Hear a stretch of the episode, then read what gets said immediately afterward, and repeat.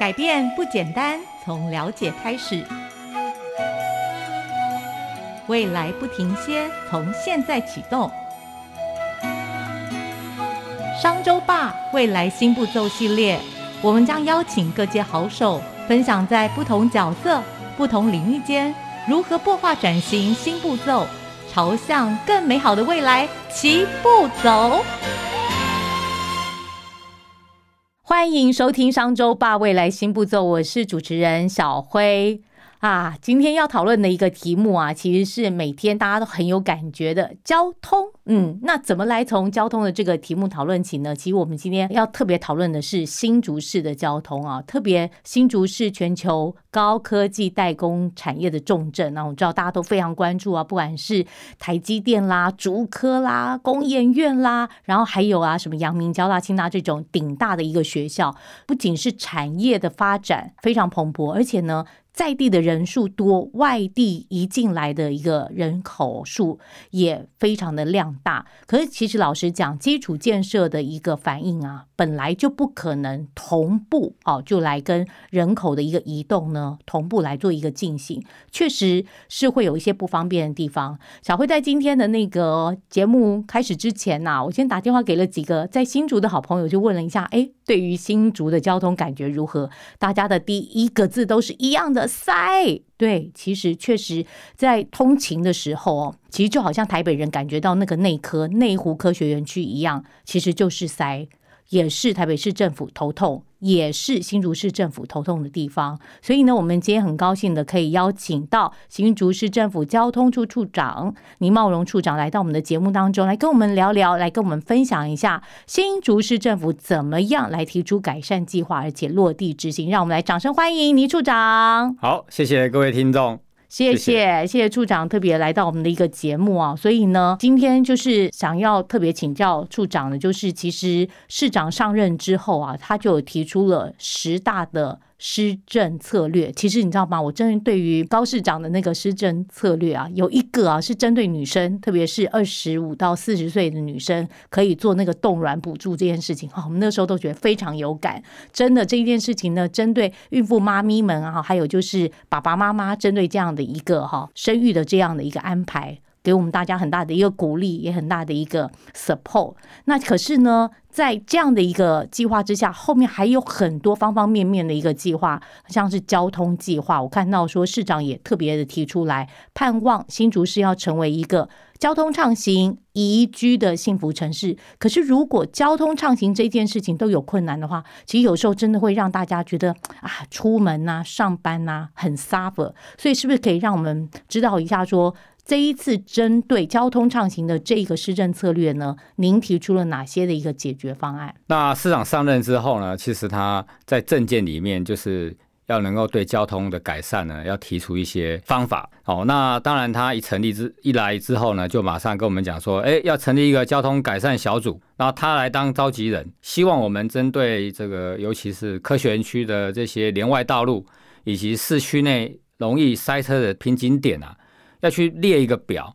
依照它的这个轻重缓急跟急迫性啊，去列一个顺序。好，然后我们在这个交通改善小组会议里面呢，去提出来，而且呢，邀请这个啊有经验的这个呃委员啊，像我们都是邀请啊退休的台北市的交通局的局长啦、副局长啦、阳明交大的运输管理学系的教授啊，当地的跟这个呃外县市有经验的这些专家学者，好，针对我们所提的交通改善方案哈。去做一个呃专业的指导跟评断。那我们到目前为止已经开了九次的会议，把所有瓶颈路口啊也都盘点了一次。那目前已经针对一个重要的路口或者是路段呢，哦，逐一的检讨，尤其是把这个科学园区跟市区之间连外道路的瓶颈点塞车路段全部做一个总体检，然后呢。像是介寿路啊，或是光复路以及慈云路这三条大路呢，其实都是园区上下班必经路途的这个塞车点。那也提出了相关的一个计划啊，来改善。我们也今年也编列相关预算，邀请了这个专业的顾问公司啊，针对这个交通的数据分析啊，哦，还有空拍啊，还有它的这些交通数据啊，做一个整理。然后依据这个数据的那个内容啊，提出了交通改善的一个方案。好，那最近呢，也的确啊，都已经获得啊民众认为说，哎，关注的地点都已经有去讨论到他们建议改善的一个方案。那这个改善，呃，当然持续进行中，那相关的经费也纷纷到位，那我们也逐步的哦开始展开这些改善的工作。哦，真的很不错哎，对不对？逐步来进行，当然有时候没有办法一次哈，马上就把所有的不通的地方都打通，但是。我们就是分严重的程度，最严重的我们优先来做改善，然后呢，让最最最塞的那个部分呢，最拥塞的这个情形可以得到舒缓嘛，对不对？可是呢，我知道其实台湾虽然是一个面积不大的一个岛国，特别在新竹，我们可以讲说呢，它绝对是一个资通讯的大城，应该这样讲。对，所以在智慧交通这一块上面，是不是也有可能应用更多的科技的一些含量啊，然后来优化或者是解决一定程度的一个交交通问题啊，这个有关于智慧交通的部分，我们最早应用的就是在光复路做的这个十字重整。这什么是十字重整？其实一条路上呢，可能会有十五个、甚至二十个、甚至三十个红绿灯，这个路口处组成的一个干道。那这红绿灯，我们一定希望在这个干道上行驶的车辆呢，一定要能够一次通过最多的路口。那每个路口，我们也希望它通过最多的车子。那我红绿灯的安排会根据路型的状况以及它的间距的大小，哦，让它的绿灯带呢，哦，是最刚好的。所以呢，如果您现在是有在光复路走的时候，你会发现你在干道行驶的时候，哎，可能你至少可以通过五个这个路口，那表示我们这个十字重整，就红绿灯的这个绿灯带啊的宽带是适合的。哦，那我们每年都会去做流量调查，然后透过电脑的模拟。好，让我们的车辆呢，在通过路口的时候呢，啊是顺畅的，啊不要塞在路上。那我们会一开始会做一些整队，那通过车子通过之后呢，我们拦下干道之后呢，我们会留一些空间，让知道的车辆也能够很顺利的汇入干道。等下一个周期开始的时候呢，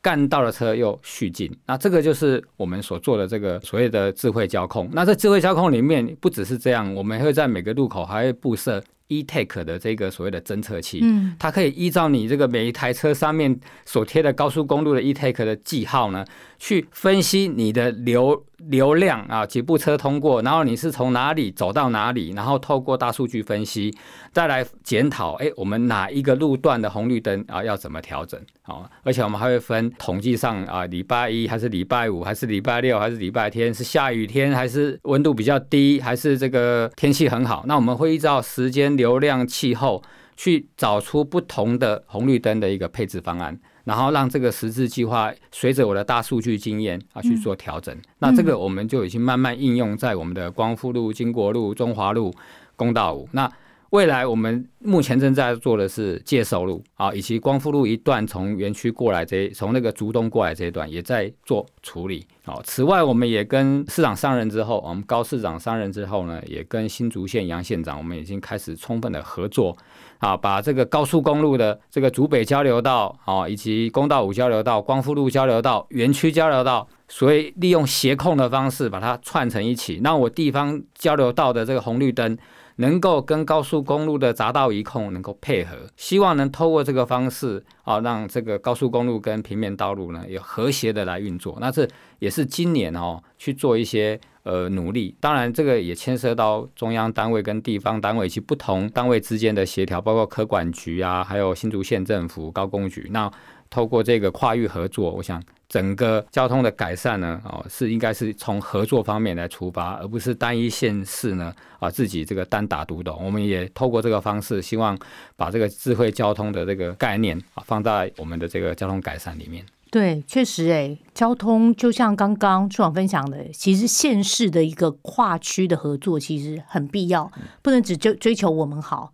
因为对于市民而言，开个两分钟走不就到了新竹县了吗？对不对？所以呢，这整一个的一个大生活圈，怎么样来做一个交通路面上的一个完善，这件事情好像是一个非常优先的一个设定跟想象，而且我觉得做交通真的是很不容易的一个。科学或者是工程，为什么？因为它常常还要兼顾到的，一是流畅嘛，顺不顺，流不流畅；二其实还有一个很关键，其实是安全，对人命的安全、交通的安全、用路人、开车司机的安全这件事情，就是更是首要的一个关心，好这件事，所以我们看得出来，其实您现在的上任之后，特别是市长在推动哦，就是交通的这个 issue 里面，交通畅行是很重视的，但也是必须要配套更多的市民一起来协作。那市民协作除了就是自己开车啊，要配合这样的一个遵守一个交通的一个法则，还有一个很大问题就是。大众交通工具其实某个程度其实是可以做很高水准的一个疏解，就是缓解到这边那个人流的一个疏散。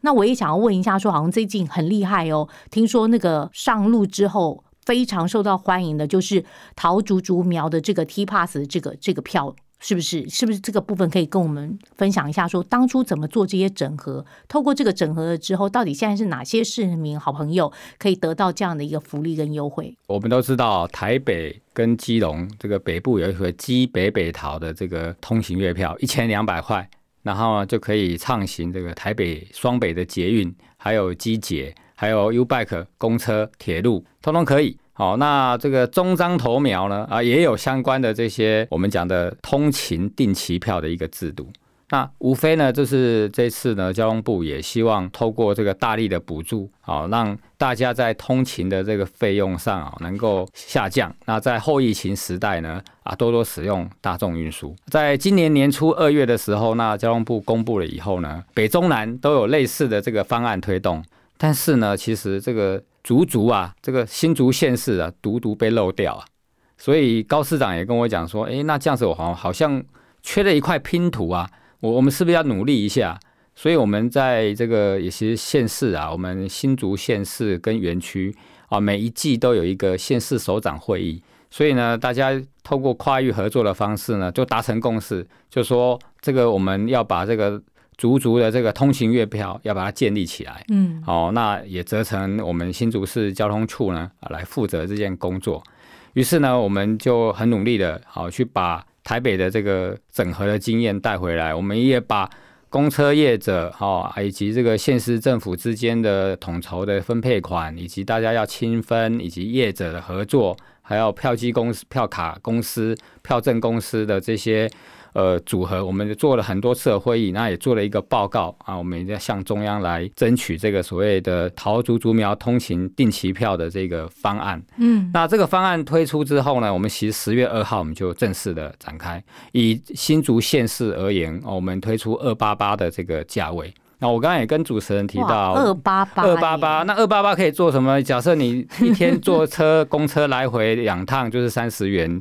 呃，那你一个礼一个月上班二十天来看，你就支基本支出是六百元，但是只是坐公车。但是如果买了通勤月票二八八之后呢？一个月内呢，无限搭乘公车，此外无限使用 U Bike，而且在新竹县市境内的这个火车啊，也可以搭乘。哇，畅行无阻！畅行无阻。那除此之外，我们也跟桃园桃竹竹啊，也是一个通行月票；竹竹苗也是一个月票，甚至桃竹竹苗也是一种月票。所以这个桃竹竹苗有四种月票。以桃竹竹苗四个月票这个区域来讲，一个月就是一千两百块，可以从桃园坐到苗栗。境内的机捷火车以及这个公共运输公车以及 U Bike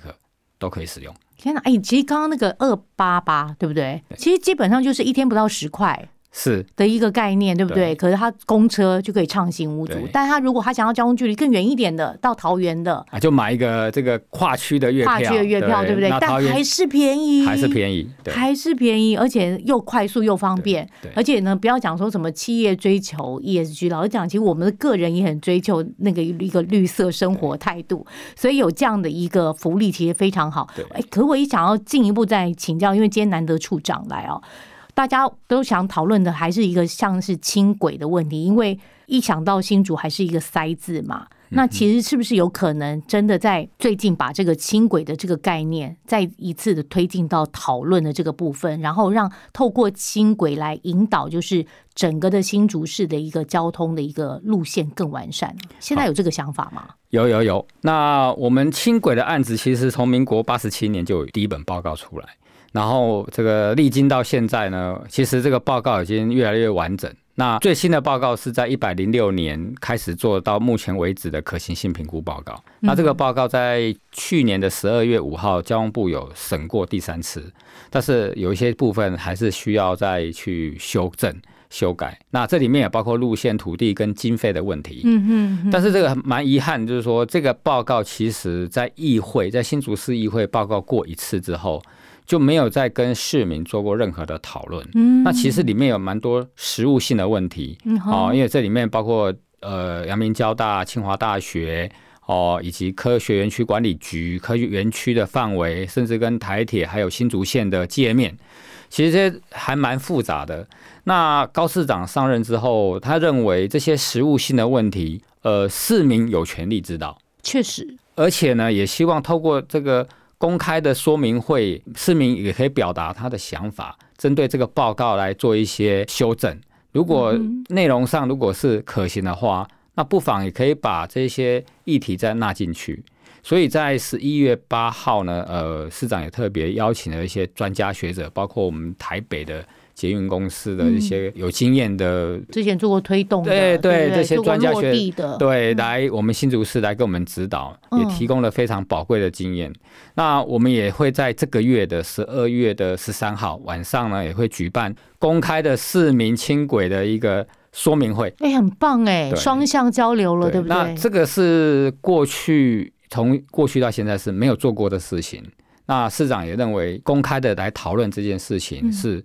让大家知道说它的必要性。对，对，那其实我们现在的规划的这个路线啊，是把新竹的旧城区，再连接科学园区，再连接高铁的特进区，再连接竹北的这个生活圈，那串起来之后呢，刚好是新竹县市的一个环线。那如果这个环线能够建立起来的时候呢，好，从科学园区到高铁车站，从高铁车站到竹北，从竹北又到这个旧城区，那旧城区又连接到科学园区，它就是一个环线，而且就是生活圈所必要的一个公共运输的交通廊道。那如果能够完成的话，那周边的公车它就可以跟台北一样变成接驳车，而不是所有的公车都跑在干道上面塞在一起。那这个捷运啊，这这个路权啊，它其实它是准点快速，而且它这个友善的通行环境，我想台北已经非常有经验，大家来台北都看到很羡慕。其实这个就是把经验移植到新竹啊、哦，但是这里面要克服的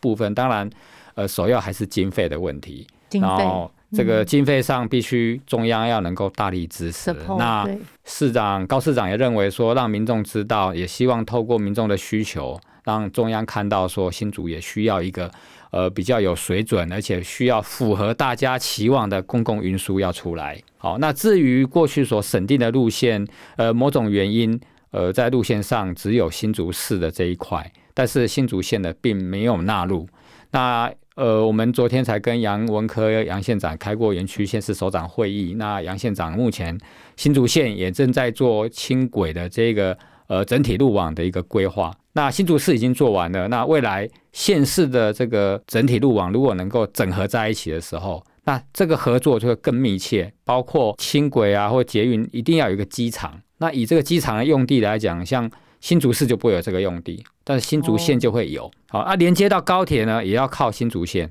好，那行政区级范围也在新竹县，但是对于建设经费的分摊，那两边就可以合作。所以整个合作上跟机制上呢，呃，基本的架构呢，县市是已经合作了。啊，那我们希望呢，透过合作上及园区的支持，哦，改善园区的交通，县市的一个交通噩梦，这个其实已经在台北已经很有经验了。如果说能够透过大众运输吸纳呃比较多部分的公共运输，那私人运具就会下降。啊，我们让整个公共运输的效率提高，那大家就会认为，诶那我就会转移到我的公共运输。其实这个是目前已经算是一个很热门的一个议题。那我们也透过呃相关的一些会议啊，来传达这样的讯息。那高市长认为这个是有必要的。对我觉得很棒哎，因为其实这个才是长久的解放啦，嗯对不对？而不是呃一时间啊调了多少秒数，从九十秒调有有听还有红，听说还有红绿灯是到两百九十九秒的嘛，但不是我们这了。这个就是主持人讲到的，就是说我们现在的道路容量其实有限。对，那车子呢不断的一直增加，那大家都是这个常常有个笑话，就是这个新竹的这些卖车的店啊，那个车都卖完了，因为都被我们买光了。那车全部跑到这个路上去。其实这个道路容量如果 overflow 以后呢，其实我红绿灯怎么调都一样，都一样，都是塞。对，所以其实要降低私人运具的使用量，那我就是推出要有取代性，对，有一个好的大众运输，才能让这些私人运具转移。他如果开私人运具，自己开车会塞车。会迟到，但是坐公共运输、坐捷运不会迟到，那他就会选择我要做那个不会迟到的。对呀，像台北人坐捷运真的是生活当中的平平常，但是这个日常却是非常方便而且非常重要、不可或缺的。对，但在新竹，在新竹觉得这个是很奢侈的。真的，而且没有。但我听到一个很好的消息，就是你们现在已经就是新竹市、新竹县用生活圈的概念，感觉已经开始一起在讨论了，而不是说啊，我做我的，到你那段就断掉。对。哎，我跟你讲，交通啊，跟打击犯罪一样，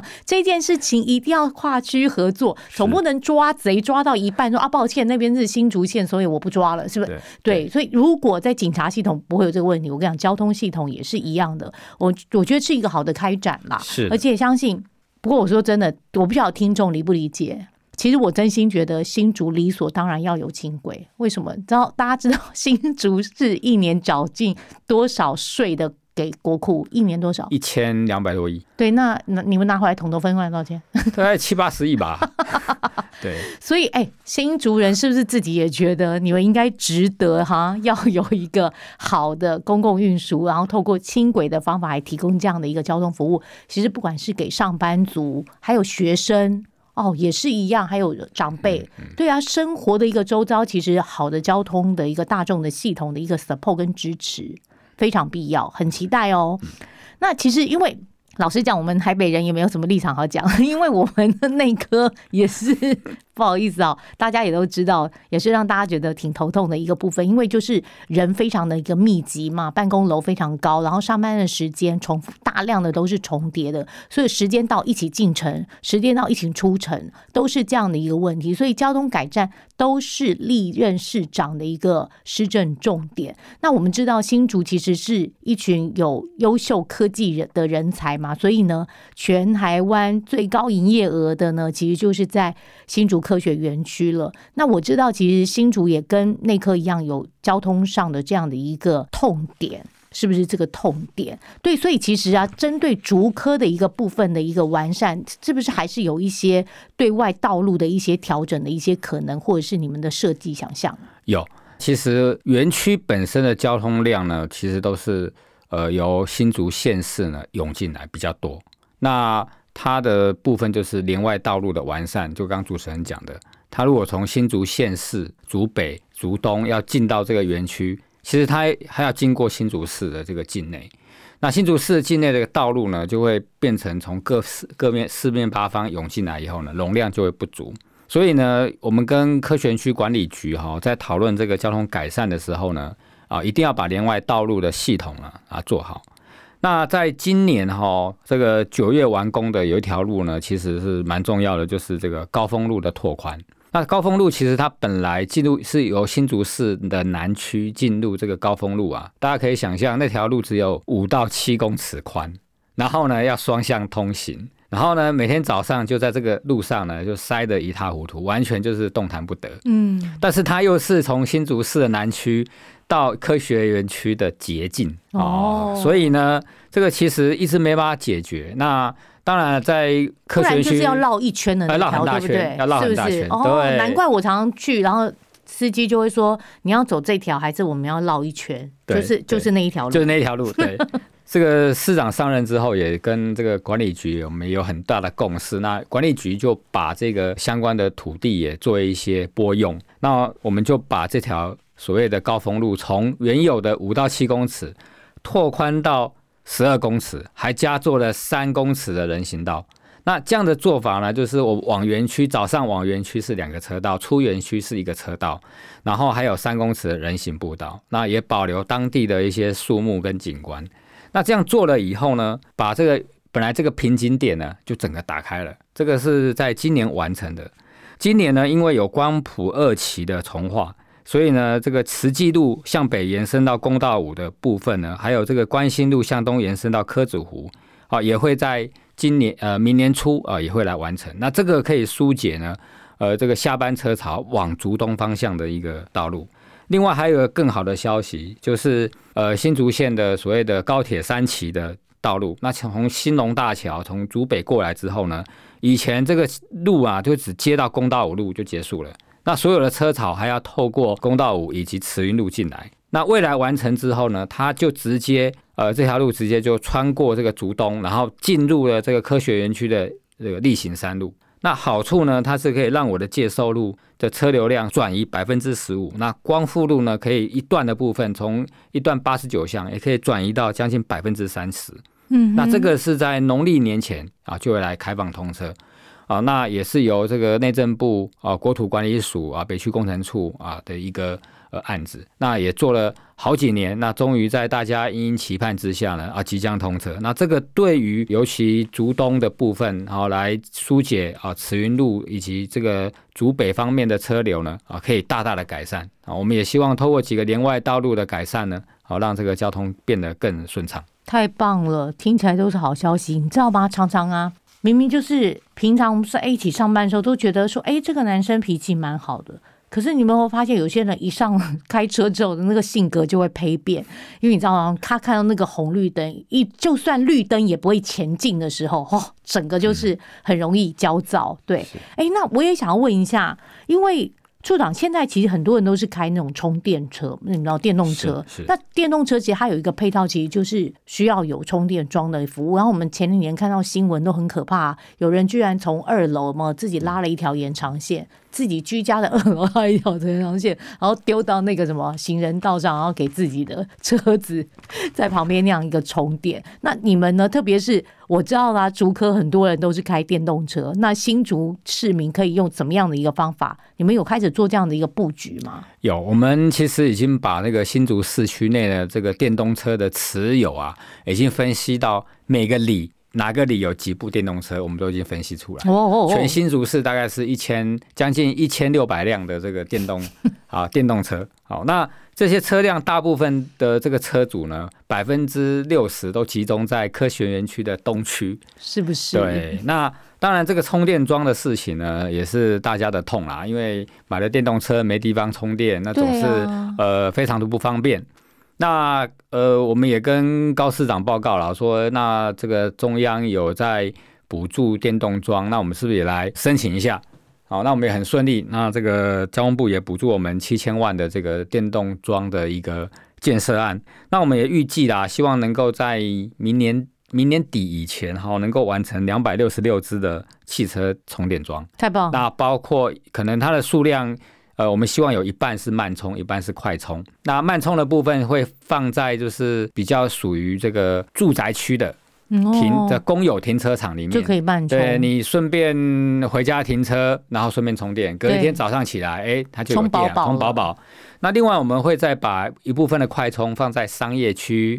交流道区、观光景点。那这样子的话呢，它有时候去商业区可能办个事情，半小时、十五分钟，它就可以马上的把电充饱。那我们会依照不同的属性需求的区位啊，来设置快充啊跟慢充。那我们也希望每个前瞻停车场啊，我们有几个停车场是由中央补助的啊，盖好之后呢，我们会设置百分之二的这个呃电动这个车的这个充电格位啊，也依照实际的需求呢啊来布设。不过现在有一个很大的问题啦，其实嗯尤其是快充的部分哈，因为它的耗电量很大，对，那也牵涉到台电区域的这些所谓呃电力容量的一个嗯配置，所以我们现在其实也跟台电呃新竹区的台电呢营业处呢，其实做很大的这个沟通跟协调。那其实很多的电网必须要再调整，所以我们会先从慢充开始，嗯哦，那快充的部分在啊逐一的检视区域的电力容量啊，不要因为快充然后造成区域住宅或商业区的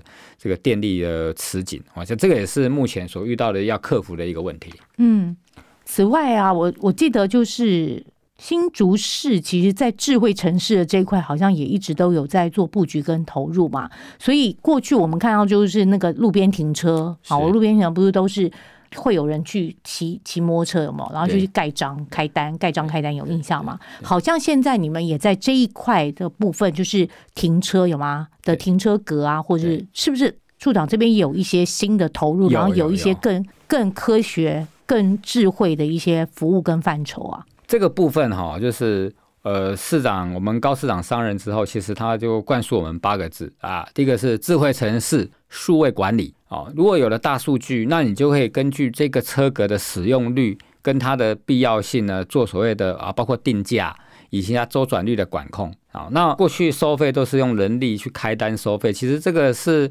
呃比较没有效率啊，而且人力上的付出以及这个。呃，我们讲的使用摩托车又去开单，其实对 ESG 上面也是一个不是很有效率啊。那目前像六都都有做所谓的智慧车主，那这个好处就是透过车牌辨识系统，然后旁边的车主呢可以侦测车辆停车的时间，好跟位置，然后然后透过这个来啊收费，而且这个收费方式可以利用手机的 QR code，啊有以第三方支付的方式呢啊来。这个支付费用，那真的对很方便，对除就不要说单子又不见。对，然后电脑都查得到。那除此之外，因为有车牌辨识，因为有及时的传通讯传输，我们可以在这个好停车新竹市的好停车 APP 可以看到这个路段的路边停车格现在有没有位置，及时的。所以你在找位置就不用用绕的，你就在手机上面 APP 就可以看到哦那里有位置，我就去哎那里停就好了，我对，这条路的哪一个的地方。几号有位置，它就导引你去那里去停。听懂听懂。那马上就可以减少你弯绕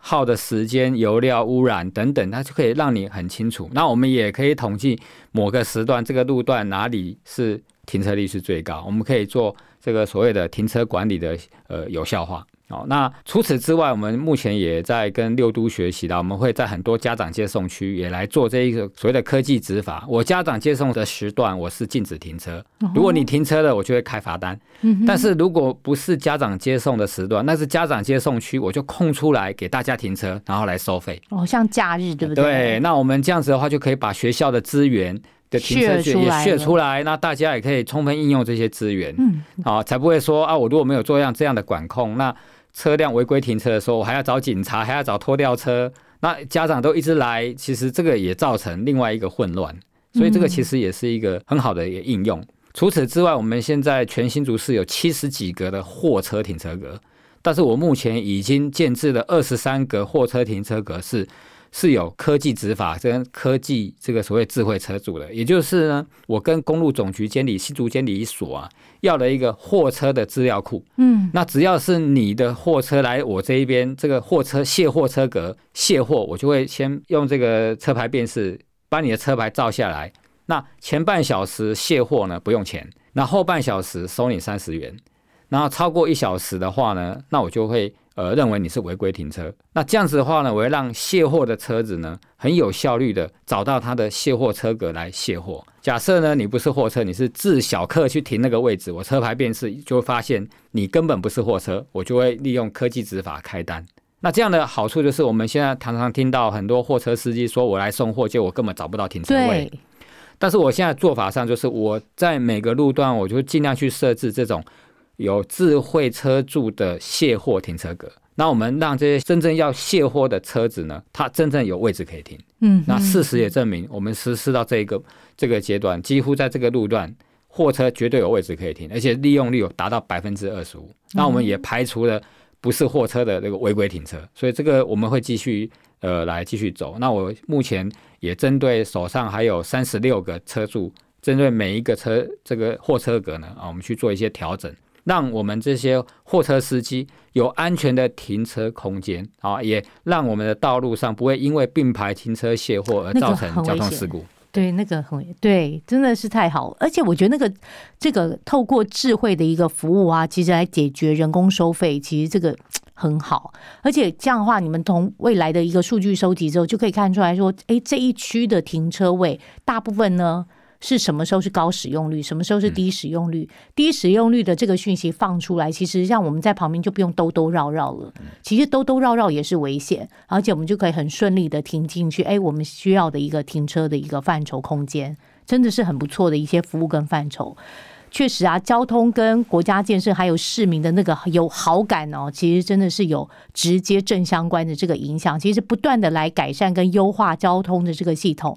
我相信呢，新竹市的建设一定会更繁荣、更现代化，而且让市民感觉更便利。又安全又舒适的一个环境。今天真的谢谢处长的一个莅临指导，跟我们分享哦非常多非常多的一个作为。我们看到方方面面的一个设计跟改善，其实都是为了市民的一个生活呢，每天都觉得更幸福，而且呢更清楚的一个轮廓。当然啊，目前还没有做完全部嘛，还有一定程度的呢要持续优化的一个部分。那我们也希望更多的一个市民的支持，跟呢更多呢议会首长们的一个肯定。其实县市政府都要一起携手啦，不是只有单独做自己的。因为我们的一个生活的一个范畴圈，其实常常就是是移动的嘛。那台湾的一个交通的一个问题，其实是大家要一起来改善。我们也盼望呢，各个城市里面找到新的典范，透过更多的典范转移，也能够自己好之外，也能够预祝来支持其他的县市政府的作为上面呢更有效率。